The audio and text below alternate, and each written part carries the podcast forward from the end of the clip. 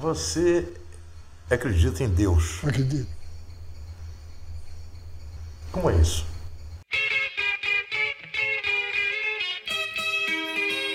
Eu não, não conseguiria conviver com essa visão amarga, dura, atormentada e sangrenta do mundo. Então, ou existe Deus, ou então a vida não tem sentido nenhum. Glória a Deus. Eu agradeço a Deus por essa oportunidade. Eu sou o Cabo da Ciolo, servo do Deus vivo, hoje candidato à presidência da República. Bem, gente, agora vamos lá, vamos lá, vamos lá. Ah, quem quer ouvir o meu disquinho ao contrário? Tudo bem, o importante é se entregar ao Senhor. Como é que é? Me entregar aqui? Me entregar ao Senhor? E você acha que eu vou me entregar aonde? Essa historinha de Estado laico não! É Estado cristão! Toda civilização acredita em alguma coisa, não é? Alguma tinha que estar certo, correto? E não é que esse tempo todo quem estava certo era o pessoal da tribo da Polinésia?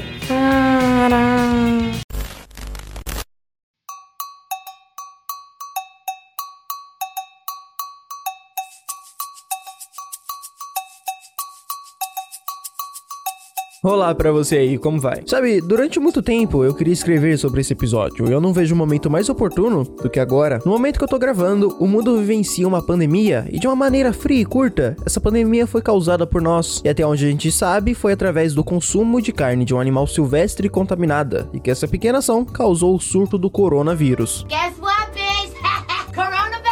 O que eu quero dizer pra você é que essa pequena ação causou pavor mundial, instaurou o caos do século. Crianças vão estudar sobre nós do presente em seus livros em um futuro não tão distante. E assim como nós julgamos nossos atos passados, elas farão o mesmo com a gente. Mas mesmo assim, diante dessa situação toda, eu não posso deixar de notar uma coisa. Estamos dando um significado para a pandemia. Humanos dizem coisas como a pandemia veio para nos mostrar o quanto somos pequenos, ou também a pandemia veio no lugar de uma guerra mundial, ou também a pandemia veio para separar os bons dos maus. Tudo isso como se houvesse uma razão para causalidade. Você tá ouvindo o episódio 12 desse podcast e aqui vai um conselho. Esse podcast não é para quem não aguenta emoções fortes. Se te disseram que esse podcast é um espaço para contos felizes, se te disseram que esse podcast era um espaço para assuntos normais, mentiram. Esse podcast veio para analisar as maiores peculiaridades da humanidade. Peculiaridade significa algo único, algo que se diferencie por traços especiais. E muitas vezes, com a correria do dia a dia, ou por simples escolha nossa, não paramos para observar as coisas ao nosso redor. A gente não para para sentir o gosto do café, a gente não para para sentir o que sentimos e não analisamos o que podemos fazer. Mas tá tudo bem, assuntos complexos mexem com a nossa mente. Encontrar uma resposta para a pergunta clássica por que estamos aqui foi o que guiou, guia e guiará muitas pessoas ao redor do mundo. Afinal de contas, todos nós queremos terminar a faculdade, pagar as contas, sobreviver amanhã, mas também queremos existir. E como eu disse, aqui no programa analisamos as únicas coisas que os humanos podem fazer. E a primeira coisa que eu penso quando eu falo isso é religião. Somos a única criatura do mundo e do universo, até onde sabemos, que cultua e acredita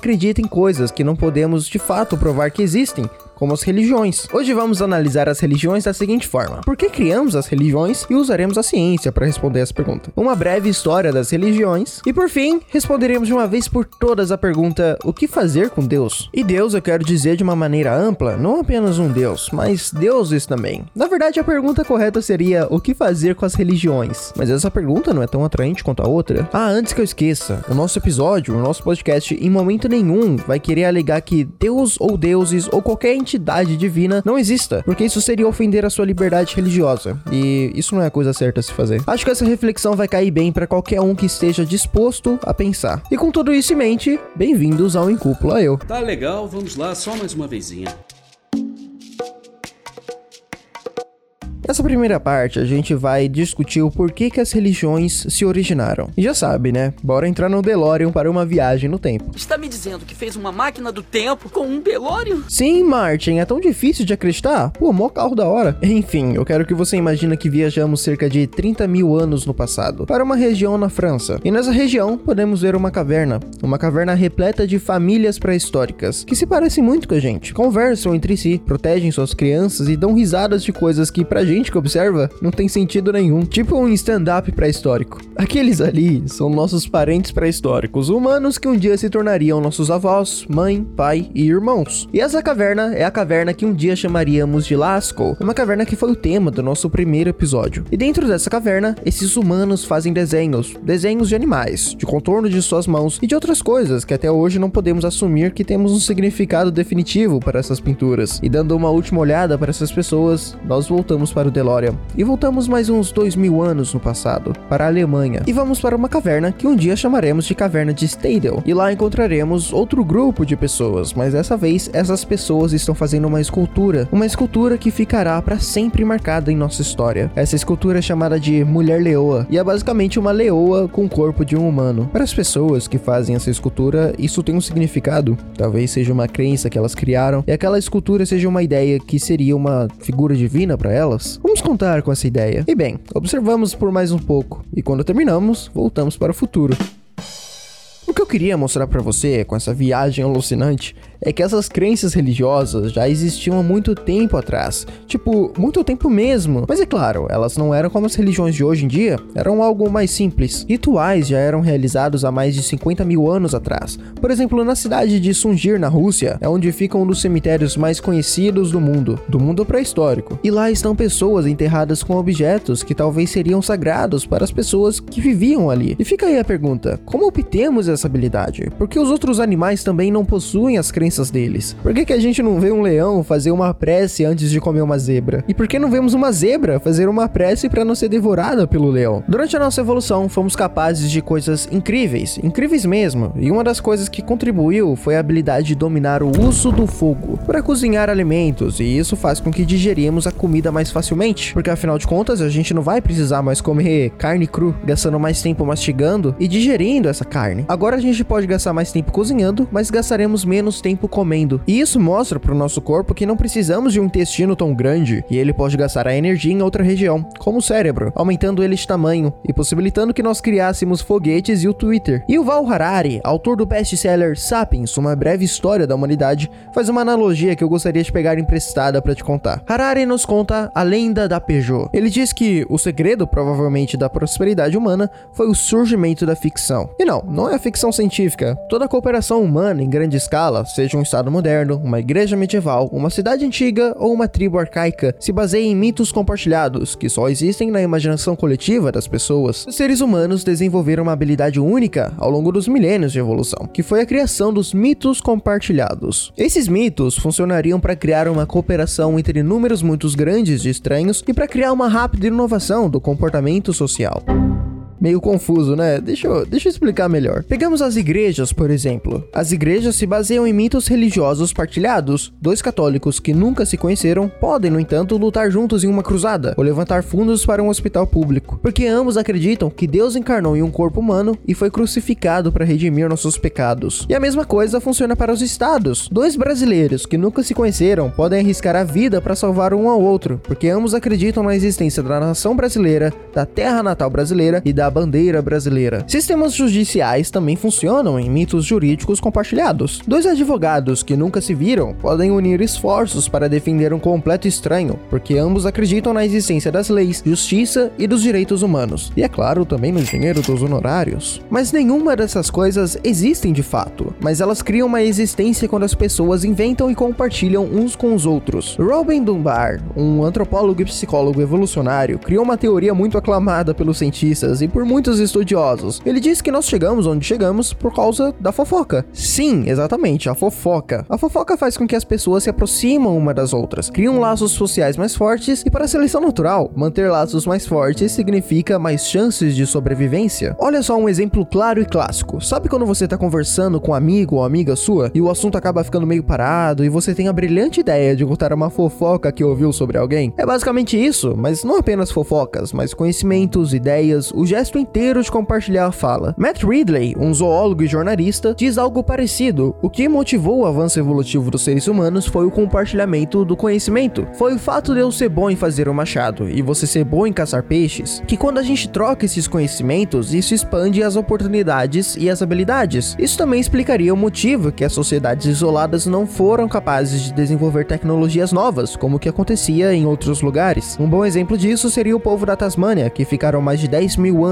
isolados, até que um dia Abel Tasman chegou para destruir e explorar as terras da Tasmânia. Mas também ele fez uma analogia com seus companheiros, porque eles viram uma sociedade totalmente primitiva, que caçavam com cacetes e lanças feitas com madeira. O povo da Tasmânia não evoluiu porque eles não tiveram contato com outros povos, porque não compartilharam seu conhecimento e crenças com outras pessoas. Mas continuando com a lenda da Peugeot, um ícone que lembra um pouco a mulher leão da caverna de Stadel é o ícone da Peugeot. Sabe aquele leão que adorna o capô do carro da marca? Eu faço uma pergunta para você: em que sentido a gente pode afirmar que a Peugeot SA, que é o nome oficial da empresa, existe de fato? Porque existem muitos carros dela, mas os carros não são a empresa. Mesmo que todos os Peugeots fossem descartados e vendidos para o ferro velho, a Peugeot SA não desapareceria. Ela continuaria a fabricar carros novos e publicaria seu relatório anual. A empresa tem fábricas, maquinários e showruns, e emprega mecânicos, contadores, secretárias, analistas e gestores. Mas tudo isso não constitui a Peugeot. A Peugeot poderia ter suas ações vendidas e a empresa ainda permaneceria intacta. Mas isso não significa que a Peugeot é imortal? De um ponto jurídico, se um juiz ou juíza ordenasse a dissolução da empresa, suas fábricas ainda permaneceriam, seus funcionários e acionistas continuariam a existir, mas a empresa em si desapareceria imediatamente. A justiça é muito injusta, né, Rogerinho? Tem que acabar a justiça. De fato. Mas o que Harari quer dizer com a lenda da Peugeot é que ela é um produto da nossa imaginação coletiva. Os advogados chamam isso de ficção jurídica.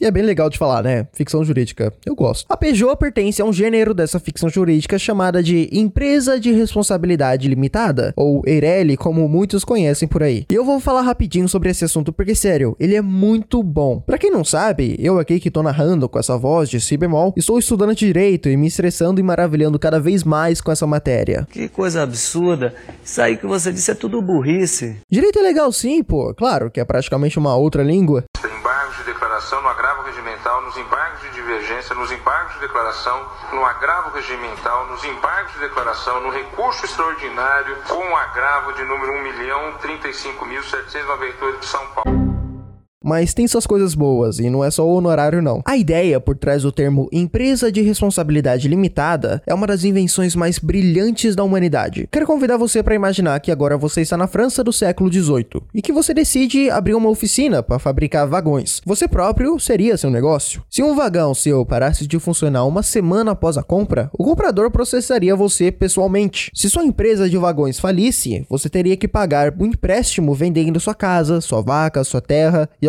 casos, até seus filhos seriam vendidos como escravos. E se ainda assim você não pudesse pagar toda a sua dívida, ainda seria preso pelo Estado e escravizado pelas pessoas que você deve dinheiro. Você nessa época responde de maneira ilimitada por suas obrigações empresariais. E talvez você pensaria duas vezes antes de abrir o um negócio na França do século XVIII. Mas isso tudo acaba gerando um desencorajamento do empreendedorismo e faz muito mal para a economia. E mais uma vez, nossa inteligência coletiva trabalhou para solucionar o problema, criando empresas que seriam como pessoas, pessoas criadas através da lei, pessoas jurídicas. Ah, agora eu entendi! Agora eu saquei! E que essa empresa seria independente de seu ou dos seus criadores, respondendo eles de maneira limitada. Contar histórias eficazes não é fácil. A dificuldade não está em contar uma história, mas convencer todos os demais a acreditarem nela. Como que eu posso convencer milhões de pessoas a acreditarem em histórias específicas, como deuses, nações, empresas ou direitos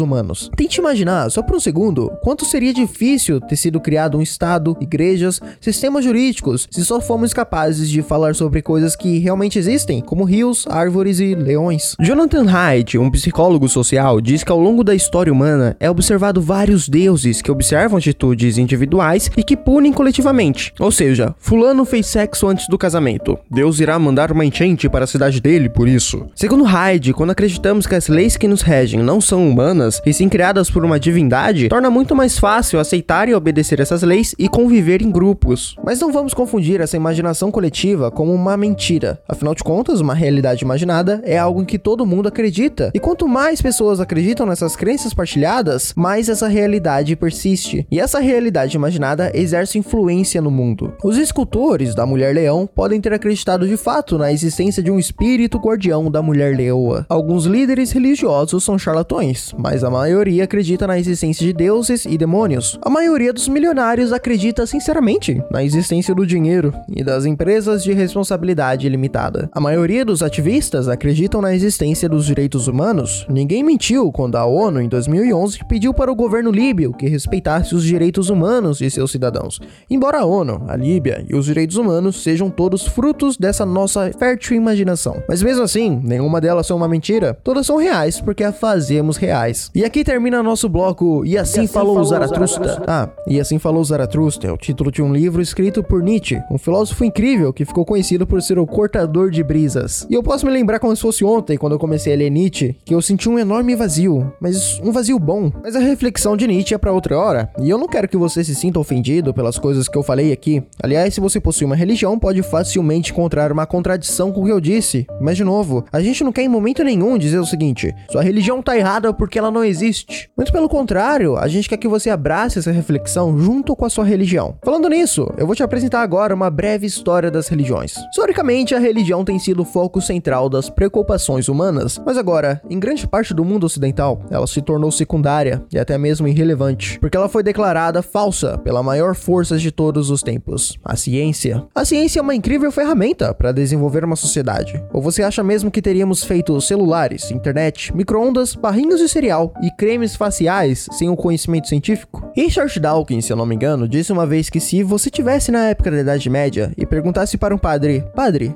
por que as aranhas tecem as teias? Ele provavelmente teria respondido, porque é a vontade de Deus. Mas isso realmente não responde a sua pergunta, mas hoje você pode jogar isso no Google e se satisfazer em poucos segundos. A discussão do papel de Deus no universo é muito antiga, tão antiga quanto nós. A crença em algo divino e inexplicável veio antes da ciência. Então, quando alguém não entendia muito bem como funcionava a natureza, era muito fácil invocar algo, alguma entidade sobrenatural para explicar como o mundo funcionava. Antigamente, os antigos humanos não acreditavam apenas no Deus que criou o universo, mas sim no Deus dos vulcões, no Deus da chuva, no Deus da água e do vento e etc. Existia praticamente uma divinização da natureza. Com o passar dos milênios, os humanos começaram a raciocinar a natureza. Houve um entendimento da natureza de outra forma, tentando usar a razão para tentar explicar as causas das coisas ao nosso redor. E o produto disso é o que hoje nós chamamos de ciência. 400 anos atrás foi criado um método para estudar o mundo. Para os gregos, o Sol girava em torno da Terra, e isso era explicado da seguinte forma: existia um deus, o deus chamado Deus Hélio, que tinha uma carruagem que levava todos os dias através dos céus o Sol. Pra gente, isso pode parecer uma explicação muito tosca, mas para os gregos antigos era uma verdade real. E naquela época, isso era uma explicação totalmente razoável para um fenômeno que todo mundo tá vendo, que é o Sol. Hoje, essa explicação não cola mais. A gente sabe que não é o Sol que gira em torno da Terra, e sim a Terra que gira em torno do Sol, e que a Terra gira em torno de si mesmo também. E a explicação que temos hoje parece muito difícil de ser considerada real alguns séculos atrás. Toda vez que a ciência faz um avanço, alguma religião se torna menos necessária como explicação do mundo. E isso é chamado de Deus das lacunas. Ah, eu não sei de onde veio a água do mundo. Ah, foi Deus que fez. E para quem tem alguma fé, essa é uma péssima maneira de se relacionar com a sua religião. Religiosidade e fé são duas coisas importantes para interagirmos com o mundo. E como eu disse antes, elas foram fundamentais para organizarmos uma sociedade complexa. E sem falar nos benefícios pessoais que isso causa, pessoas religiosas são menos ansiosas e mais felizes, mesmo em situações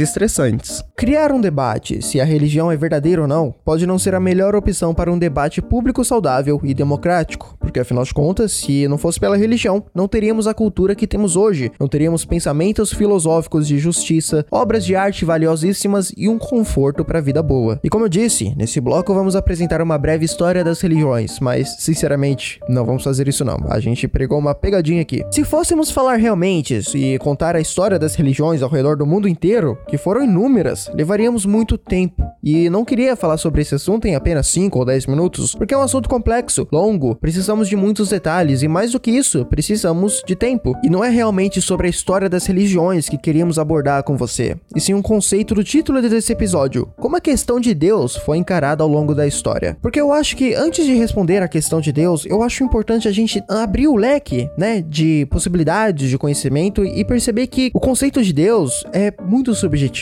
depende de cada pessoa. E é exatamente isso que significa fé. É uma coisa que você tem, que é sua, e ninguém pode tirar o que você põe em sua mente. E eu tive um trabalho muito duro para procurar livros para falar sobre esse assunto. E eu achei um livro chamado Mitos e Lendas do Atlas Extraordinário. E esse livro pertence ao meu avô, que eu acabei pegando emprestado para sempre. E esse livro foi publicado em 1996, então se você tem algum interesse, eu acho difícil você encontrar ele à venda em qualquer livraria. E esse livro me ajudou para dar um resumo para você aqui nesse bloco. Então vamos lá, desde o começo. Como eu disse aqui atrás, temos registros de que há 30 mil anos atrás, humanos realizavam rituais de despedidas de seus mortos, criavam rituais e sepulturas. Podemos ver fósseis humanos enterrados com objetos que seriam representados por algo valioso e espirituoso para aquela tribo. O animismo é uma teoria sobre o pensamento religioso. Segundo essa teoria, todas as coisas são animadas por algo, por uma alma de cada uma das coisas. Não só os humanos, mas plantas e animais também. E aqui tá uma pegadinha, porque é confuso, porque os historiadores dizem que esse pensamento não deve ser o que os antigos humanos realmente pensavam. O humano primitivo acreditava mais que as coisas tinham espíritos. Para esses humanos,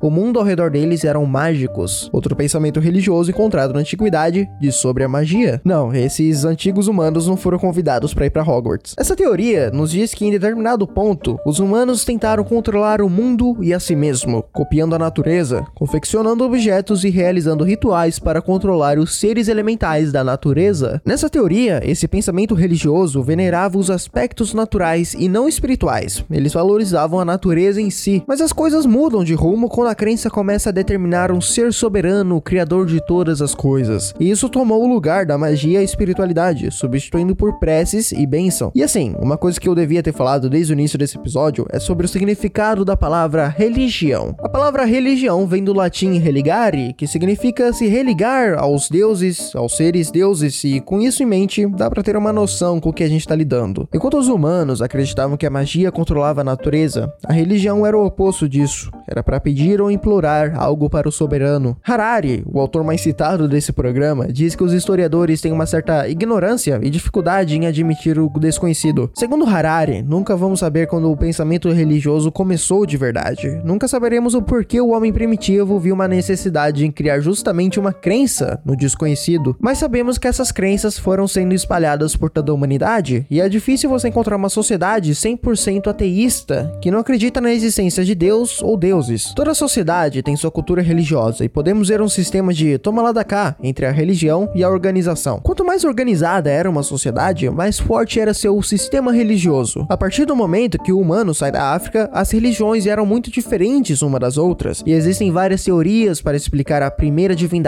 que os humanos teriam adorado, mas como eu disse, não sabemos. Porém, isso não impede que a gente especule. Uma das principais e primeiras divindades que nós provavelmente seguimos foi o Sol. Lembra do deus Sol Ra? Até hoje, o Sol é adorado ou reverenciado por trazer luz, vitalidade e calor para o mundo. Outra teoria diz a respeito que os elementos da natureza podem ter sido os primeiros a serem adorados, como o fogo, que fornecia segurança à noite, cozinhava os nossos alimentos e mantinha todo mundo quentinho. Os animais também estão nessa lista das teorias primárias da divindade. Os humanos acreditavam que os animais seriam suas divindades e muitas tribos americanas acreditavam que o urso era uma dessas divindades. Então o que, que eles faziam? Nessa tribo, um guerreiro era escolhido para matar e comer a carne do urso para adquirir a força e energia daquele deus. Daí que vem as lendas dos homens ursos, homens lobos e etc. E isso cria o conceito de guerreiro invencível, porque quando esse guerreiro come a carne do deus, ele está adquirindo todo o conhecimento, força e habilidade que aquele deus possuía. E essa ideia que a divindade se sacrificaria pela humanidade para criar esse guerreiro invencível acabaria influenciando as religiões babilônicas, maias, celtas e incas, e mais para frente influenciaria também o cristianismo e o judaísmo. Com o passar do tempo, com os nômades se fixando em um lugar, a sociedade avançando, o pensamento religioso acabou se tornando mais e mais, cada vez mais complexo. O teísmo é um pensamento religioso que acredita que existe um Deus supremo, criador de todas as coisas, e ele está em oposição ao ateísmo. Existem três tipos de teísmo: o monoteísmo, a crença de um único Deus, o politeísmo, a crença de vários deuses e, por fim, o enoteísmo, a crença de um único Deus supremo, mas que também não descarta a existência de outros deuses. Um outro conceito religioso é o deísmo, onde se acredita em uma entidade criadora do universo, mas que ela não intervém, que não possui princípios morais. Ela simplesmente fez o universo e hashtag cair fora. Bem, como eu disse para você, o significado de Deus tem uma variação enorme em todo o mundo, e todas essas ideias são válidas, porque cada uma delas fornecem para as pessoas um meio para sobreviver em um mundo confuso. A religião tem suas origens no desejo de explicar o mundo confuso. É uma proteção no mundo real de todo tipo de preocupação humana. Ela se torna o foco de rituais para agradar deuses possivelmente irritados. Oferendas são feitas na esperança de receber favores e bondades. Sempre há o terror da morte e a esperança de que o pior pode ser evitado com uma aliança com os deuses. A área do conhecimento que estuda essas religiões primitivas chega à conclusão que a compaixão sobre os terrores e a confusão foram responsáveis pela geração dessas crenças e pela assustadora ignorância em que os nossos antepassados estavam fadados a viver. Mas a religião também chega ao conceito e respeito pela nossa própria engenhosidade psicológica, pela nossa esperteza em criar e contar histórias para nos acalmar, manter a comunidade unida e lidar com o desconhecido. Algumas religiões, como o budismo, nos traz uma resposta para uma vida sem sofrimento, longe da angústia e da dor, de acalmar a mente em relação à ansiedade, pobreza, doença e morte, para impedir a mente em cair no terror e segurar nossas mãos nos últimos e piores dias de nossas vidas. Em uma versão do budismo, é criado a Guanin, uma espécie de Virgem Maria budista, e ela também tem um papel semelhante, de nos ouvir nas emergências, oferecer ternura e nos fortalecer para enfrentar as tarefas da vida. O ponto central dessas figuras maternas religiosas é que a vida adulta tem momentos de dúvidas terríveis e dilacerantes, o que traz a necessidade de recuperar a segurança e aconchego que a gente recebia na infância, onde todo mundo perdoaria a gente e entenderia nossas razões. Algumas religiões dizem para sermos bons uns com os outros, o que faz com que enormes atos de caridade sejam feitos, como o Hospital para Refugiados criado pelo bispo de Winchester em 1300. Esse bispo ele estava inspirado pelos mandamentos de Jesus para tratar os pobres com dignidade. E eu quero convidar você agora para uma breve história do clássico confronto de religião versus ciência.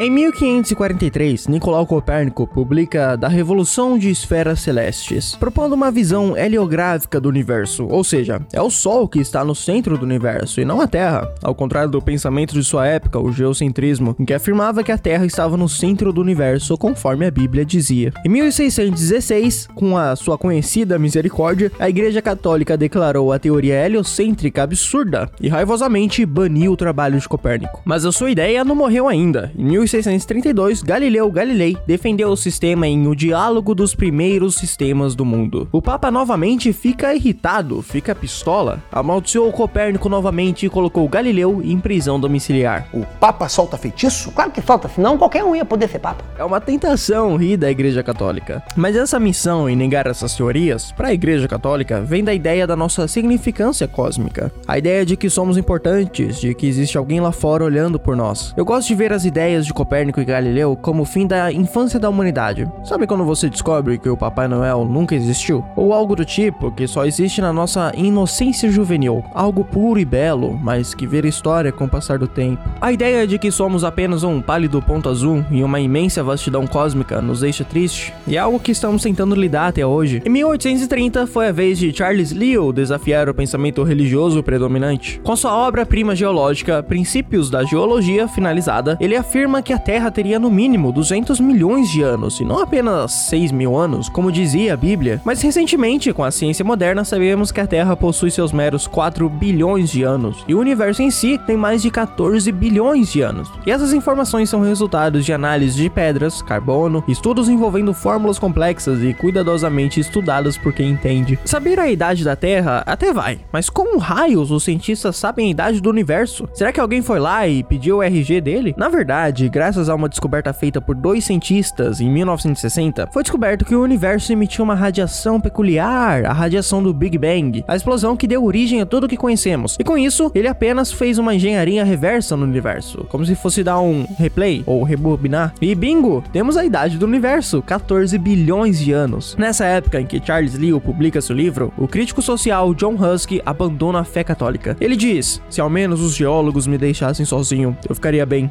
mas eu ouço o barulho barulho deles no final de cada verso da Bíblia. A ciência tornou quase impossível para qualquer pessoa acreditar na Bíblia como verdade literal. Porém, para dar um alívio nessa tensão, em 1835, David Strauss publica a primeira edição de seu trabalho que marcaria gerações, o trabalho A Vida de Cristo Criticamente Analisada. Strauss diz que não importa se Cristo era o Filho de Deus, ou se realmente foi crucificado, ou se realmente retornou dos mortos, o que importava é o exemplo moral que ele deu para as pessoas, sua generosidade, sua imensa ternura com os fracos, seu compartimento com o perdão, sua humildade. Ele viveu como carpinteiro, tinha uma vida simples, viveu entre os pobres. E Strauss iniciou uma nova forma de olhar para as religiões. Não é uma descrição verdadeira do que algo realmente é, é algo que os humanos inventaram para se confortarem de formas importantes e valiosas que merecem nosso respeito. E com essas coisas em mente, vamos agora abordar o tema do episódio: a questão de Deus. O que podemos fazer com Deus?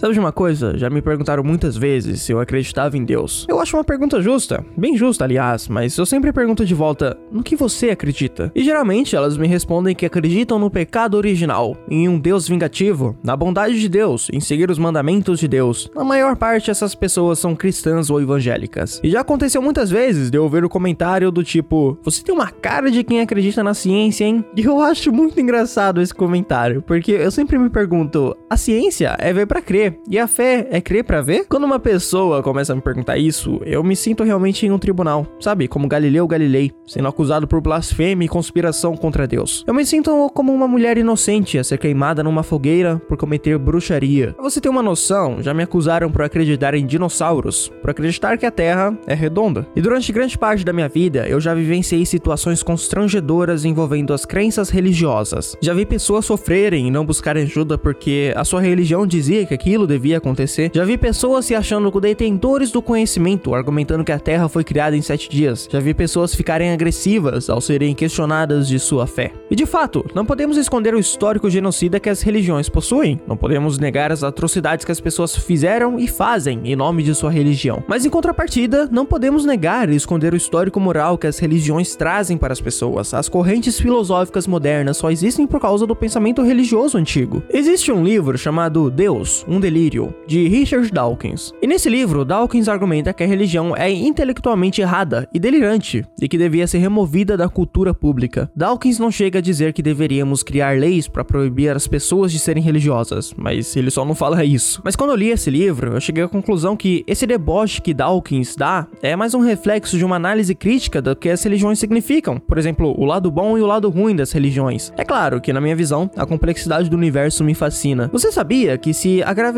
fosse um pouco mais forte, o universo viraria uma bolha? E além disso, se a gravidade fosse um pouco menos forte, o universo se despedaçaria e não haveria estrelas e nem planetas. A gravidade é tão forte e fraca quanto ela precisa ser. E se a proporção entre a força eletromagnética e a força forte não fosse de 1%, a vida não existiria. E eu me pergunto quais as chances de tudo isso acontecer apenas sozinho? E aqui vai minha resposta para todas as pessoas que um dia me perguntaram: Você acredita em Deus? A ciência nos mostra como o mundo realmente é, como as coisas realmente funcionam. Ela nos conta o motivo real das aranhas tecerem suas teias. Não podemos negar a ciência, ela tá lá, é a veracidade dos fatos, é a verdade real. Mas como ser humano, eu posso escolher entre viver nesse vazio ou fazer minhas próprias definições de propósito. Então não, eu não acredito em Deus, mas eu também não posso negar a complexidade do universo é tão alta que dizer que tudo que somos é apenas o resultado de um acaso, que acontecimentos aleatórios é a resposta para tudo, é um tanto quanto difícil de engolir. Eu acredito em algo e não em alguém. Mas enfim, o que podemos fazer com a questão de Deus então? Se prepara para a reflexão final. Isso aconteceu nos anos de 1740 em Lisboa, em Portugal. Naquela época, Lisboa era uma das cidades mais grandes e valiosas da Europa, uma cidade católica, aliás. Em um dia do ano, no dia de Todos os Santos, um dos dias mais sagrados dos cristãos, todos estavam em suas igrejas, fazendo suas orações, comemorando, dançando, sorrindo e sofrendo. Naquela manhã, houve um terremoto de 9.5 pontos de magnitude, terremoto gigante, e os prédios mais sensíveis a um abalo sísmico são os prédios mais altos. Naquela época, os prédios mais altos eram as igrejas. Naquela manhã, 80 mil pessoas morreram dentro de suas igrejas. E o que vem depois de um terremoto? Um tsunami. Como se não fosse o suficiente, um tsunami veio em seguida do terremoto, basicamente aniquilando a cidade de Lisboa. E por que, que eu tô te contando essa história trágica? Porque ali foi o início do que chamamos hoje de ateísmo moderno. Naquela época, as pessoas se questionaram do seguinte seguinte: se Deus é todo amor, como ele pôde fazer isso? Então as pessoas, as pessoas da década de 1700, lideradas por Voltaire, fizeram o seguinte raciocínio: se existe realmente um Deus e nós tivemos esse terremoto e tsunami que matou mais de 80 mil pessoas no dia de Todos os Santos, então ou Deus não é todo poderoso ou Deus não é todo bom. E isso criou uma brecha para um pensamento filosófico totalmente novo que separou diversas pessoas. Quase metade dos cientistas são religiosos, pelo menos nos Estados Unidos, como indica uma pesquisa. Então ser cientista não é necessariamente a mesma coisa de não acreditar em Deus. E de novo, usamos Deus como coletivo de Deus, deuses e toda essa bagagem. Mas aqui vai o detalhe: todos esses cientistas que dizem acreditar em Deus não usam a Bíblia como referência científica. Eles removem a Bíblia na hora da sua explicação e utilizam apenas para preencher as lacunas espirituais e esclarecimentos. E essa linha de separação foi criada por Galileu. Galileu Galilei, ele lê a Bíblia e constrói um telescópio. E enquanto ele olha para o universo, ele diz: Isso aqui não combina, isso aqui não combina de jeito nenhum com o que a Bíblia diz. Em uma carta para um amigo, Galileu expressa sua indignidade com suas descobertas. Ele diz: Aparentemente, a Bíblia te diz como ir para o céu, mas ela não diz como o céu está. Ele foi o primeiro a estabelecer a linha entre a relação da religião e da ciência. Nós vivemos em uma sociedade livre, pelo menos é o que dizemos um para os outros. E a nossa própria Constituição, nossa lei suprema, a lei que todas as leis devem obedecer, diz que o Estado não pode dizer qual religião você vai ter. O Estado não pode censurar sua crença religiosa. E você sabe o que garante isso? O artigo 5 inciso 6 esse artigo que traz diversos outros direitos para você, que talvez você nem saiba que tenha. E tudo isso é porque a nossa Constituição não faz nenhuma referência a Deus. E isso porque a Constituição é fruto de várias correntes jurídicas e filosóficas que um dia se perguntaram como podemos garantir a liberdade religiosa se a Constituição for ditar qual religião ela pertence. Percebe o quão controverso é isso? E a única coisa que pode garantir a liberdade é retirar Deus de uma vez por todas as leis. Na verdade, existe sim uma menção a Deus no preâmbulo da nossa Constituição, mas o STF já julgou essa questão e eles chegaram na conclusão que, primeiro, o preâmbulo não possui força de ordenamento jurídico, ou seja, ele não dita lei. Segundo, a menção de Deus serve apenas para um norte, um guia para o povo e os operadores do direito. Então somos sim um Estado laico, sem religião oficial, sob orientação religiosa, sem força coerciva. O que eu quero dizer aqui, e fechar de uma vez por todas a questão de Deus, é que, graças a isso, graças a esses direitos que são resultados das lutas de milhares de pessoas, podemos adorar o que quisermos. Religiões de todo mundo são formadas por doutrinas, regras, partes do chamado sistema religioso. E sua liberdade para crer no que você quiser é um direito e um privilégio de uma sociedade livre, de uma sociedade sem correntes. Agora, se você acredita em uma filosofia religiosa e outra pessoa tem uma outra filosofia religiosa diferente da sua, vocês podem concordar com nada. E onde quer que você olhe, existem religiões diversas e elas não concordam entre si, mas você ainda é livre para crer no que quiser. E sabe o que podemos concluir com isso? Que é impossível criar um estado e governo a partir do sistema de crenças religiosas, porque a fé é algo subjetivo, cada um tem a sua, e criar um consenso a partir disso é impossível. O que é possível é criar um estado que garanta a oposição, que garanta o debate e ideias com as quais todos nós podemos concordar satisfeitos. Ideias essas que nos fazem criar nossos direitos, nossas leis e que dizem como vamos organizar uma sociedade livre. E é nessa base que criamos uma constituição, um sistema de livre mercado e um governo feito de todos para todos. E quando você finalmente faz isso, aí sim, aí você pode fazer o que quiser com a questão de Deus. Então vá em frente, pregue, acredite e compartilhe aquilo que você acredita. Mas saiba a diferença, assim como Galileu sabia, de como ir para o céu e como o céu está.